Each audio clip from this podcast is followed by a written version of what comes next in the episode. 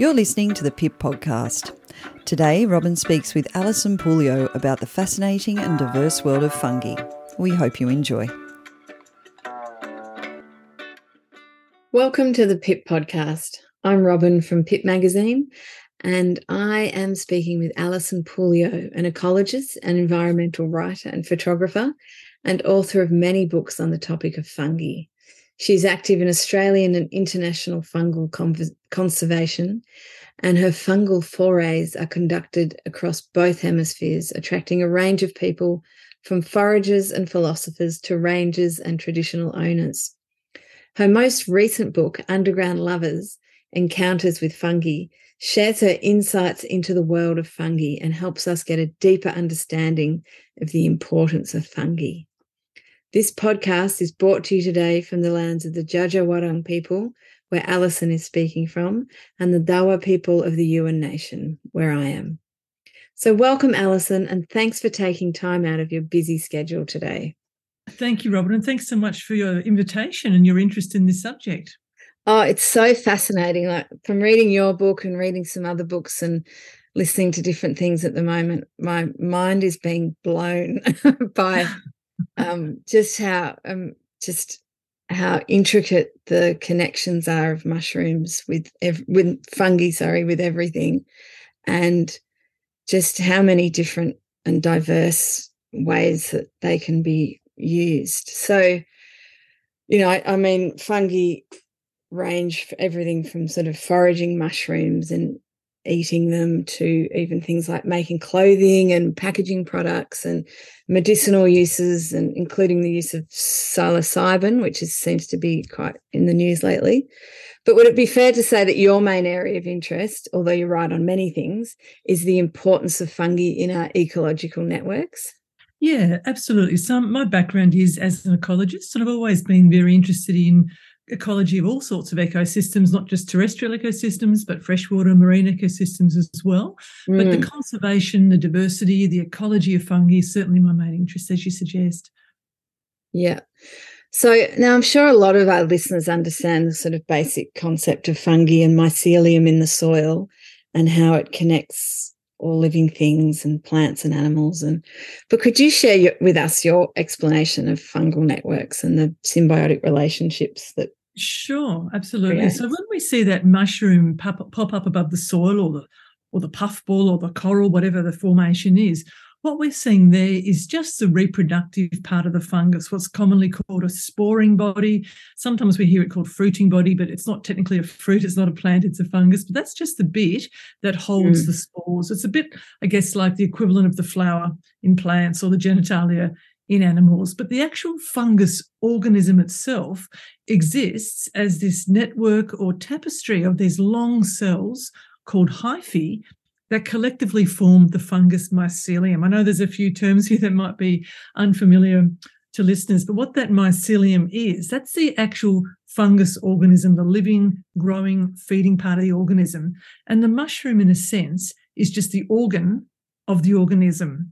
So we know there's mycelial tapestries of different fungi connect up under the soil, but they also connect with plants. And in something what's known as a mycorrhizal symbiosis, the prefix myco means fungus, rhizal means roots, and symbiosis means a union or an alliance. Mm. We know that most of our plants, certainly, for example, every eucalypt out there, every conifer, most broad-leafed north northern hemisphere trees, every orchid, many many shrubs and grasses, many of our commercial plants and crop species form these relationships with fungi. So we're not quite sure how many, but probably something like over 90% of them form these relationships where the mycelium actually attaches to the plant root and expands it out, increasing the absorbable surface area of the plant's roots, helping it attract uh, helping it access water, nutrients that they then send back to the plant. And in return, the plant gives the fungus a lovely feed of sugars that it produces through photosynthesis.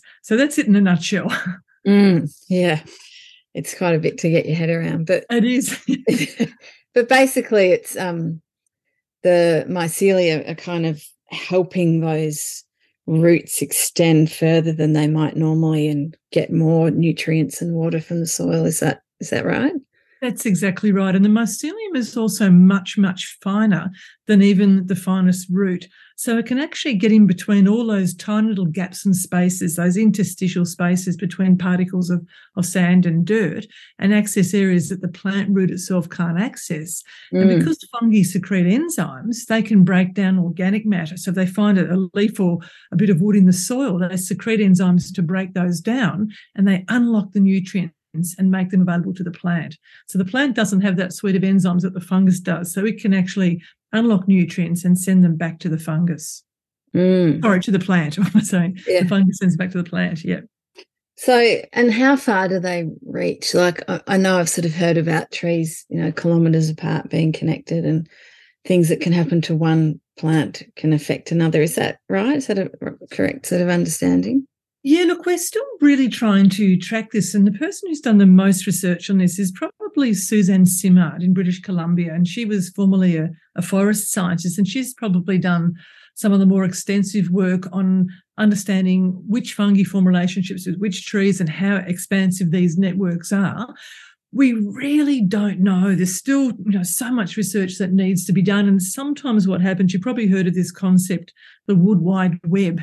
That mm. the idea is it mirrors the internet. That we do have these very vast mycelial mycorrhizal networks under the soil.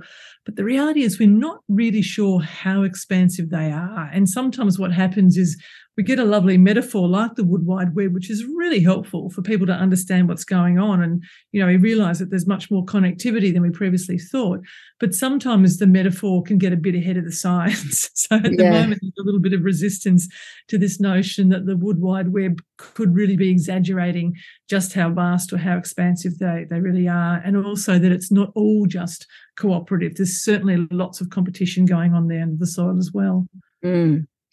So, I mean, if that's the case with fungi helping plants uh, in that way, then it's obviously quite important that our fungal ecosystems are healthy and we're doing what we can to look after them. Is that is that true? You're absolutely spot on. And I think this is when you look at the difference between, say, a forest ecosystem, ecosystem and an agricultural field, what usually happens is because of the constant disturbance of the soil in an agricultural field, because we're tilling and we're irrigating, we're adding synthetic fertilizers and other chemicals and often burning, because of that constant disturbance, we've actually we actually break up that mycelial scaffold. We lose the fungi in those soils because if you imagine it's like a it's like a network or tapestry or architecture or scaffold in the soil, and every time we turn over that soil, we actually destroy the fungus organism. So we've lost fungi from those agricultural soils. And so the thing, difference with a forest ecosystem, the forest is relatively intact. All those mycorrhizal networks should be in place. And they put that wonderful architecture into the soil. They hold the soil particles apart. They aerate it. They allow water to gently trickle through to those deeper horizons and they support the plants in that ecosystem. But every time we turn soil over or put you know nutrients or, or, water on it or burn it, we lose those fungi from those soils. So you're absolutely spot on. The more we can retain that fungal network, the more robust and more resilient those above ground ecosystems will be. Mm. So, I mean, apart from when a mushroom pops up, how can you tell how healthy the fungal life is in your own soil, whether that be in your own backyard or the forest nearby or I guess one of the best indicators is the diversity. And I might, don't just mean the diversity of fungi, but the diversity of invertebrates, the diversity of, of plant species, the amount of organic matter in the soil. If you pick up a handful of your soil and you can actually see bits of organic matter in there, bits of sticks and leaves, but also you might notice these long white threads. That's the fungal mycelium actually in the soil. But also it smells completely different. If you've got a handful of agricultural soil, which tends to be dominated by bacteria, it actually has a very different odor to a handful of healthy soil that has a range of different fungi doing a range of different processes, but also a suite of other organisms, also bacteria, invertebrates, other organisms as well. So a lot of it's to do with the diversity of organisms in there, but also the diversity of the organic matter itself. If you've got sticks and leaves and branches and logs in your garden, that's mm. going to support more fungi than if you just have wood chips because wood chips homogenize everything. You know, some fungi want to live on a big piece of bark, some live on just a single stick, others want to live on a, an old log. So if you can keep that diversity of organic matter in terms of the shape and size and age and species, you're going to attract a greater diversity of fungi that do more different processes in your garden. Mm. So that would be either by leaving things to break down in place, so not collecting leaves and things like that, and possibly creating your own compost might might they be things that you can do? I think, you know, it's always the real challenge I see with gardening and with horticulture, with how public parks are managed. There's always this tension between the ecology of the system and the aesthetics. it's quite often, yeah. you know, we, we love lawns in Australia and we, we get offended if, you know, a leaf should dare drop on it. And so, yeah, yeah. you know, we've got this sort of wave of industrial gardening now and everyone's got a leaf blower and everything else. And the, But the problem is every single leaf we remove – we take away the food of fungi that support the plants. So it's always this challenge. I know that you know there's a whole lot of considerations in managing a park because there's you know human safety considerations as well, and we, the aesthetics we want it to look nice. But I think if you can, I guess, retain that organic matter and resist breaking it all up and burning it or removing it, you're actually going to do your trees and other plants a great big favour by compete by by retaining it. And as you say, you know, creating compost as well, that lovely fermentation and breakdown process of when you've got organic matter you know sitting together and accumulating and breaking down. That's absolutely wonderful. That's that's what builds diversity in your garden. So the good news in that what i'm hearing is the less work you do in the garden the better. I think so. I mean we're very keen to tidy up but i think you know it's diff- it's a difficult thing to convince people to change an aesthetic. And if you're used to your paths being swept and you know, every stick being collected as soon as it falls from the tree. But if you keep it there, imagine all that wonderful display of colourful fungi that's going to appear in time. And I think it, it's really interesting. Although, you know, it's interesting to spend time between here and and Europe. And for example, we're up in spending a bit of time in central Switzerland. They actually let their public gardens, they let the grass grow, you know, half a metre long because they're so worried about pollinators. And within those grasses, it's not just lawn, there's all kinds of herbs and sedges and orchids and other things as well that bring in a whole diversity of different insects. So I think there is a shift in how we're thinking about the aesthetics of gardens and that they don't have to be as manicured as we once, you know, mm. thought was a way to look after them. Yeah. And I think our listeners and readers are of that sort of mindset too to You're wonderful. Kind of let nature do its thing a bit more. And even things like I mean a lot of the ideas behind regenerative agriculture, I'm sure, um, good for fungi and the idea of, you know, not having cleared earth and not digging up your beds, whether that's back garden or, you know, broad acre farming. And yeah, using not using pesticides and things like that. Absolutely. Look, I've been so inspired by the regen and other farmers that I work with and, and the horticulturists and seeing this change in thinking about it. And and I'm not saying, you know, look, Not saying to stop digging, to stop using chemicals, to stop using firewood, whatever.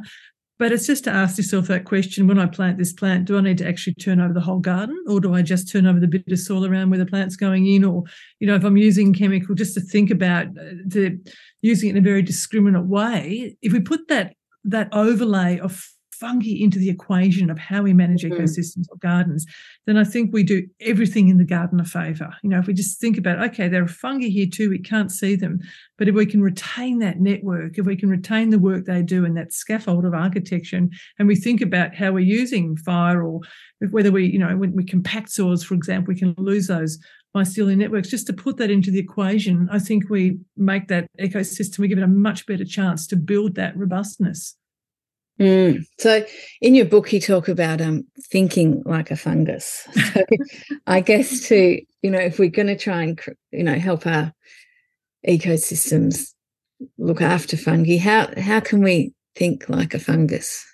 I guess historically, so much of our thinking is really based on how we see the needs of flora and fauna. And so, by that, I'm saying let's put the third F into the equation.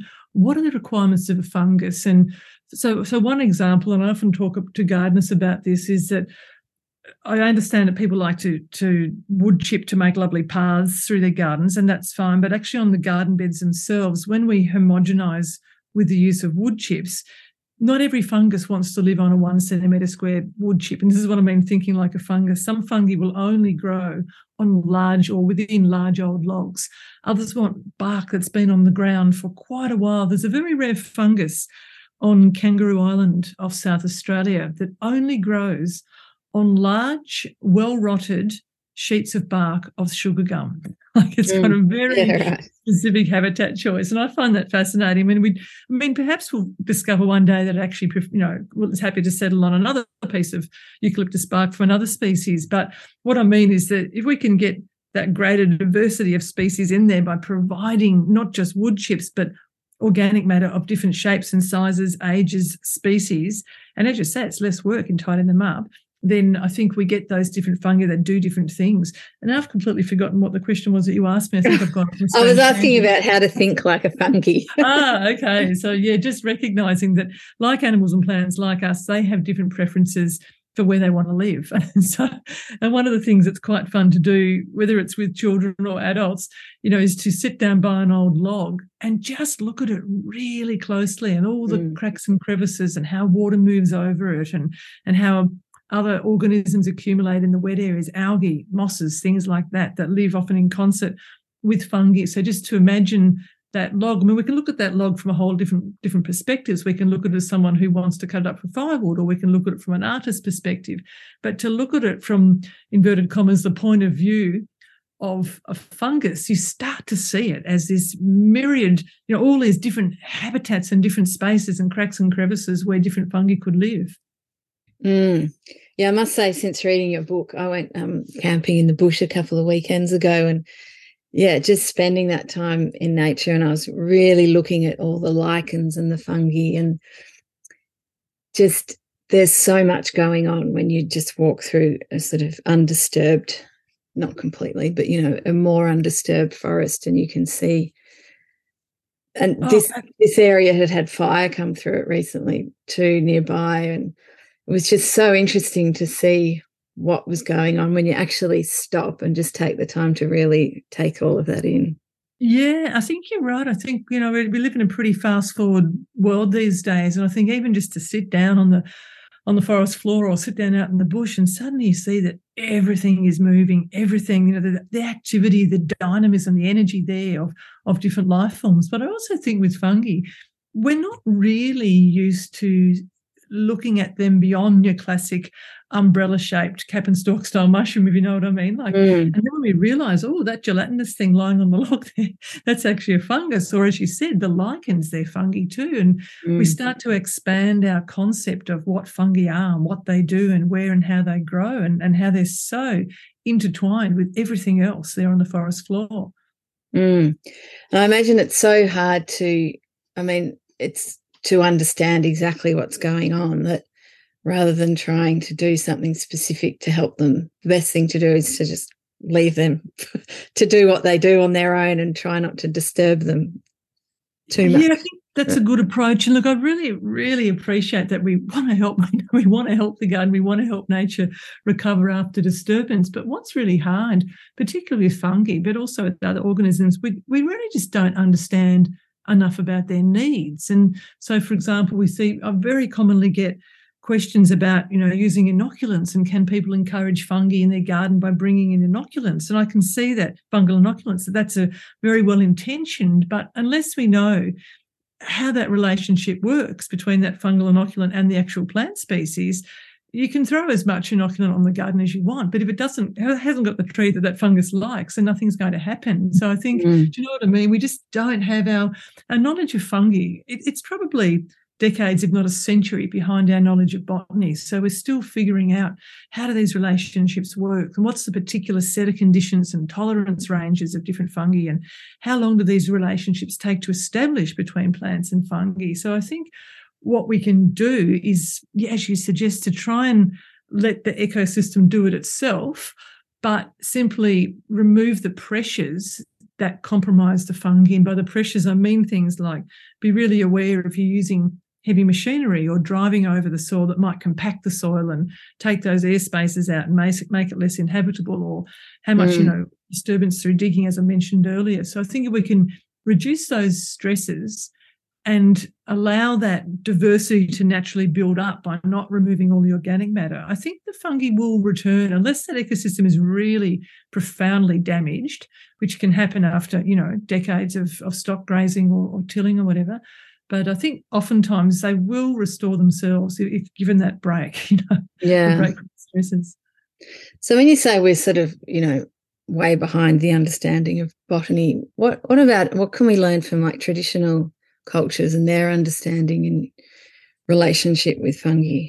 Look, I think many First Nations people around the world have probably used fungi for very, very long time for their, you know, for their utility in terms of food and medicine, but for other reasons as well. And certainly we know here in Australia, our First Nations people used fungi for all those reasons. They use some truffle species as food. They use some polypores. You've probably seen the ones that grow like an arc often on the side of a tree. We call these polypores or bracket fungi. Many of those are known to have medicinal qualities, and certainly various Aboriginal groups in Victoria, New South Wales, and elsewhere in the Yorta Yorta as well. So on the Murray and then further north, the, the Yolngu up in the Northern Territory, they knew about those medicinal qualities and values of those fungi, but also they're also used decoratively and ritually in other ways as well. But around the world, particularly South Americans, many Asian cultures knew about them.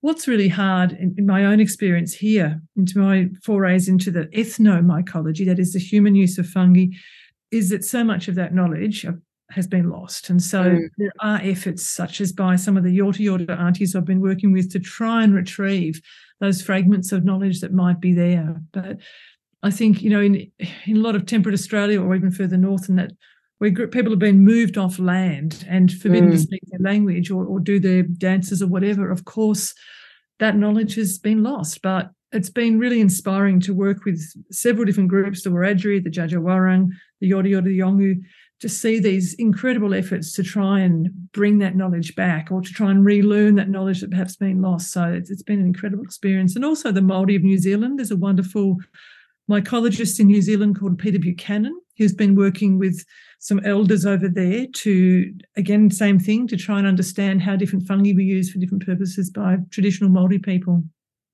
Mm. Yeah, there's must be so much information there that has been lost, unfortunately. Mm. Um, so, could you um, so you obviously work with a lot of different groups of people and you talk you've worked with farmers and land care groups and what are some of the work you're doing with land care groups and farmers to sort of help them understand the use of fungi in the restoration of environments sure so the land care movement is phenomenal. I've been pretty much involved since the beginning. I think it must be over 30 years of land care now. I can't mm. quite think of the year that it was when Joan Kirner was in the Premier in Victoria when it first started. And um, what's been really interesting is one of the big aims of land care is to get trees back in the soil. And you know, I can't imagine how many millions of trees must have been put back into the ground since Landcare started. And now I think there's like six or 7,000 Landcare groups in Australia, and it's expanded beyond our shores to I think a dozen other countries as well. So it's the most wonderful movement.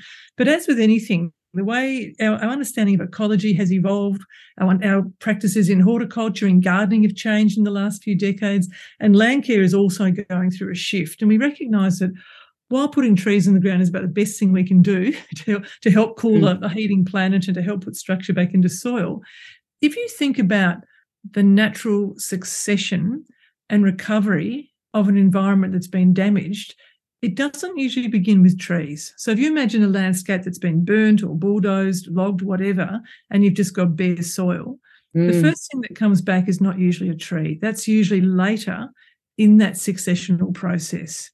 And so what I've been trying to encourage people to do is to rebuild things like those soil crusts, you know, the, the, what we call cryptogamic crusts.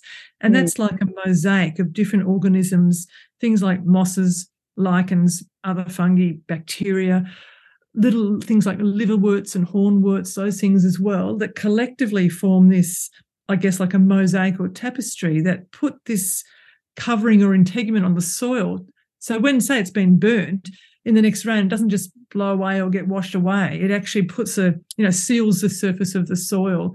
And then if a bird happens to fly over and excretes a seed or something, that seed is landing somewhere where it might actually have some tiny bit of protection or there's a bit of nutrient supply or a bit of accumulated water.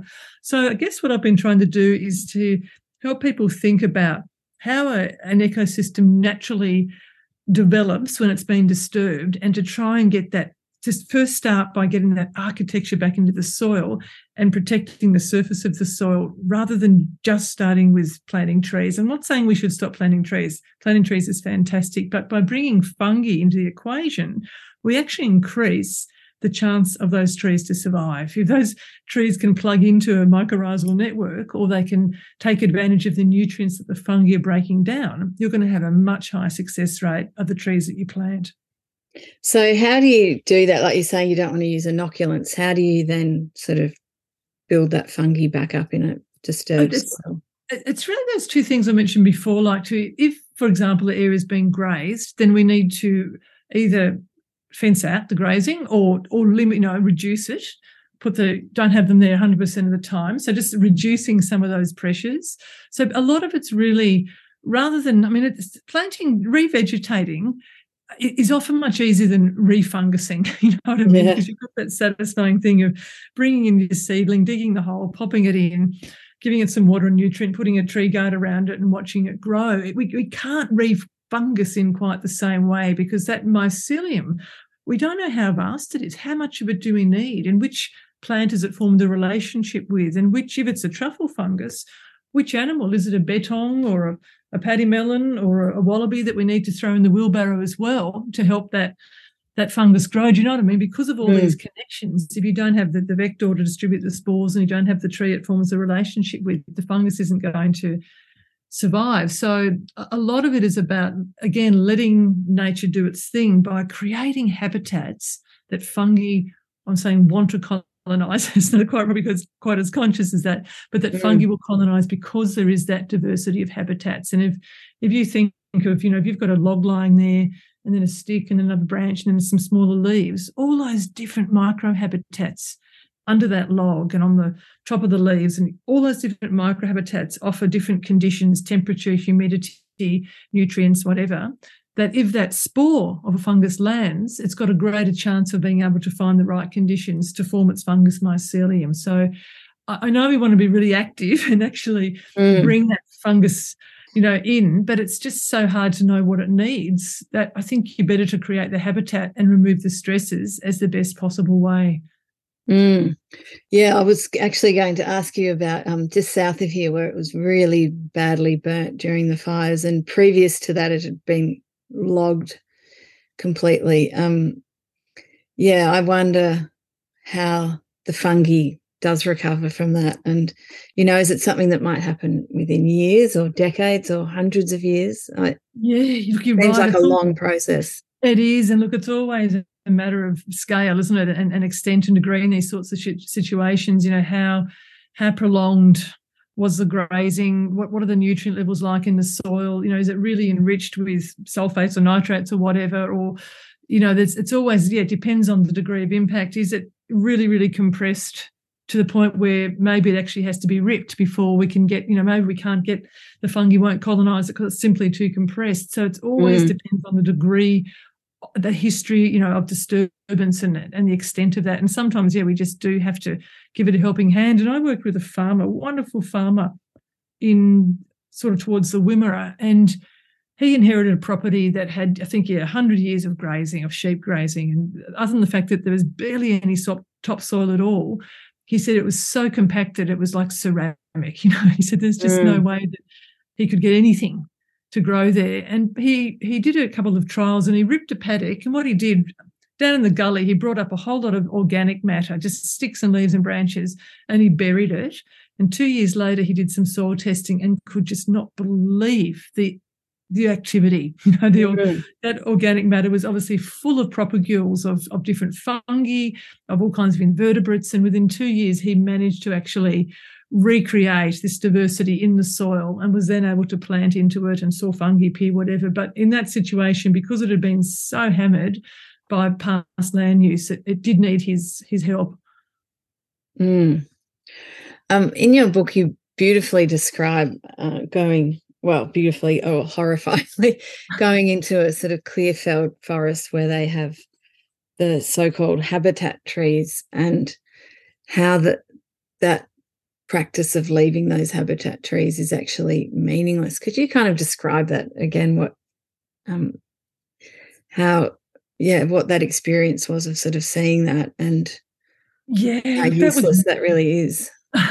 Look, that was really, really early on in my first job as a scientist when I was working as a freshwater scientist, and I was actually doing some surveys of some alpine creeks for an endangered stonefly. And this when when something is known to an endangered species or a listed species is known to occur in an area, then we, we want to be careful about you know activities such as logging that can disturb the habitat and threaten those species. And so that's why I was actually there. But this was actually my very first experience of being in a clearfelled logging coupe, and mm. yeah, it was absolutely traumatizing. I mean, it, it you know I've always you know, grew up with such a deep and profound love of trees and the bush, and then to see an area just you know absolutely smashed and just mm. most of the tree trees gone, just the shattered remnants. It was one of those things you don't forget. It's you don't just remember that in your mind. It's you, you absorb that throughout your whole body in some way somehow. But mm. but when I said that the habitat habitat tree was, you know, it was laughable. It's because this particular tree had been so damaged by all the other t- trees being felled around it that it was just like a, a telegraph pole. All the branches had been ripped off. You know, I said mm. there was mm. nowhere for something to perch, and also because of all the heavy machinery, all the soil around it had been so compacted. Excuse me, that you wonder whether those mycorrhizal relationships between the fungi and the tree had been damaged through that heavy, you know, compression of the soil. So the idea in itself of habitat habitat trees isn't a farce, but you know, we have to be genuine about leaving a tree that truly has value. But, you know, a single tree, you know, mm. like, trees aren't meant to be isolates. They're social. No. They, they need those connections. And so it needs to be a habitat stand, not a habitat tree, you know.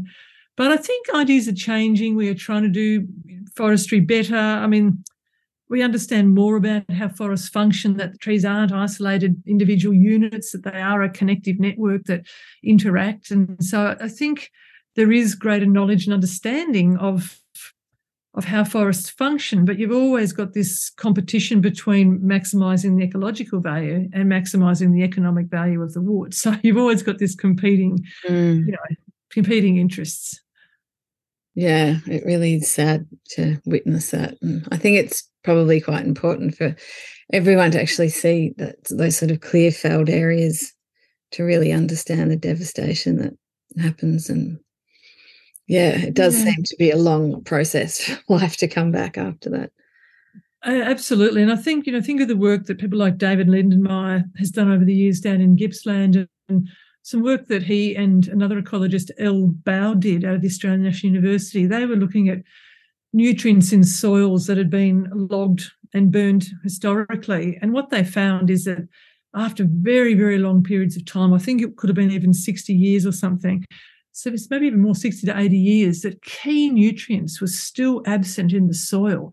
And what these findings tell us is that we could be vastly underestimating just how long it takes ecosystems to recover after logging, after burning. You know, we often you know have tree you know harvesting on fairly quick rotations 10 20 30 years but in reality we, we, actually think to get that whole complement of species and nutrients back in the soil again it could be taking much longer than we thought and so mm. we might mm. need to you know really recalibrate how we how we practice forestry how we manage forests how we practice agriculture yeah and is there some input in those um people you know when those people those practices are being put into place.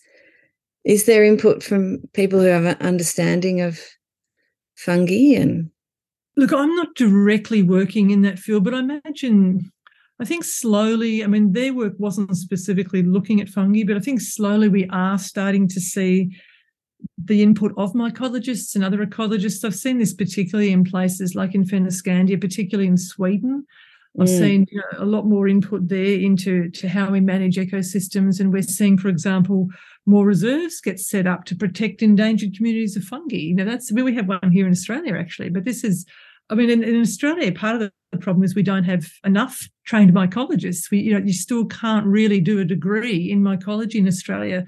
We, we're seeing more and more units of mycology being introduced into tertiary level courses, and I think we are seeing you know more positions slowly become available and that's a really exciting thing but we just haven't had the expertise here but that mm. is changing and it's changing hopefully at a rapid rate mm. so you you work a lot both here and, and overseas what what's the sort of difference you see between australia and other countries in one in in the sort of health of the fungi and fungal networks but also in the awareness of it and practice of conserving it Look, I think here, I mean, even though if you think, you know, to things like the traditions of collecting truffles or those culinary traditions of eating fungi that are very strong in Europe, certainly there's there's a lot more cultural interest in fungi.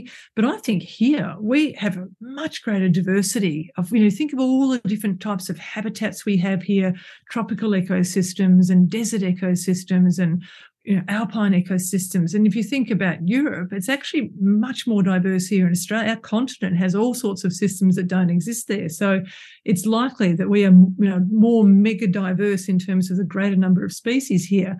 We just don't know as much about them as, mm. as our European friends. But I think there too, I mean, it, it seems to be that many English speaking cultures, cultures have lost that connection to appreciating fungi as food or even just you know their ecological role in the environment. And now that's what I say we're in a bit of a fungal awakening or a fungal turn at the mm. moment where we're starting to recognize that. And there's all these new entry points as you mentioned at, at the beginning of the program. But certainly in Europe there's been such a it's been so much easier for me to you know join a a, group who are studying fungi or to go out and forays, even in somewhere like Switzerland, which is such a little country, you know, it's only a bit more than half the size of Tasmania, but there's absolutely dozens of different groups who go out on forays. They have over 400 different inspection offices where you can take along your basket of, in, of edible fungi and get experts mm. to look at them for you. So there's certainly, you know, older traditions. I mean, probably our traditions are actually older here in Australia in terms of our First Nations knowledge, but the continued, the constant continual knowledge there's been going on for hundreds of years. And so it's been fascinating for me to see these cultural differences and to try and understand why English speaking cultures have, you know, somehow lost it, or, or maybe we didn't have it in the first place, that interest in fungi. And I've certainly learned a lot. And even within Europe, I mean, your Italians have a very different approach to your Swedes, who are different again to the French and the Swiss and the, mm. and the mm. Eastern Europeans. So it's been the most incredible adventure of learning from all sorts of different people and trying to understand their approach to fungi. Mm. Well, your um, other book, which I have with me here, Wild Mushrooming, a guide for foragers, um, I would highly recommend that to anyone who wants to sort of connect a bit more with the actual mushrooms and the edible side of it. It's a great sort of starting point for identifying those that you can and can't eat and where to look for them. Oh, thank you, Robin. And I think the thing we really try and emphasize in that book is that if you're going to be a forager, you need to not only understand the edible species, but all those doppelganger or toxic lookalikes. You need to learn in concert with the, the edible ones. But also, we try to try to set that book up where it starts with having encouraging someone to have a basic understanding of, of ecology and then overlay that with conservation and then put foraging on top. You know, we're trying to discourage the you know, the indiscriminate taking of everything in the hope yeah. it's edible, but that it's done with a, a consciousness and awareness. So we don't end up with the same sorts of issues we see throughout many European countries, but also in North America and South America, where there's a lot of concern about the impacts, potential impacts of foraging. So we're trying to, I guess, set up a, a bit of a specifically Australian ethical philosophy that's a little bit more about, you know, tempering your taking and mm. doing it more consciously so there's enough for everyone and all the animals as well. Yeah yeah that's always important. But um yeah and i wonder you know mush, mushrooms are always uh you know people can be a bit fearful of them because there is that potential to misidentify them. But it does seem that there is a sort of fungal awakening. And yeah that people are realizing the yeah, the nature of fungi and all the different things that it can do and and how important it is for us. Yeah, and this is just like I, it's so excites me, Robin. I mean, sometimes people will come along on a foray and will go out and you know the, the, the best comment I receive is you know is a comment with some one person said recently, look, I came along just so I could learn a couple species of edible fungi. And, and now I'm actually actually not interested in that because there's yeah. just so much more to fungi than I could possibly have dreamed of. And I, that that's what really excites me when someone expands their idea of of what nature is, how it works, and why we have to, you know, look after all all aspects, including what's what we can't see under the soil and the subterranean. Mm. Well, I think you are obviously sharing your knowledge far and wide, like the mycelial networks that you're talking about. And um, yeah, on your website, there is um, a lot of beautiful imagery and words, as well as events that you have coming up. So, for anyone that is interested in learning more, um, you can go to Alison's website, which is www alisonpouliot.com. That's A L I S O N P O U L I O T.com. So um, I know you have some uh, fungi festivals up my way later in the year. So I'm looking forward to learning more and having a wander through the forest with you. Fantastic, Robin. I really appreciate your interest, and I so look to look forward to joining you in the bush. Yeah, let's do it. Okay, thanks, Alison. Thanks so much, Robin. You have been listening to the PIP podcast. You can also subscribe to our magazine, explore articles on growing, fermenting, composting, foraging, and much more, as well as watch our videos and listen to our podcast episodes, all on our website pipmagazine.com.au or follow us on socials.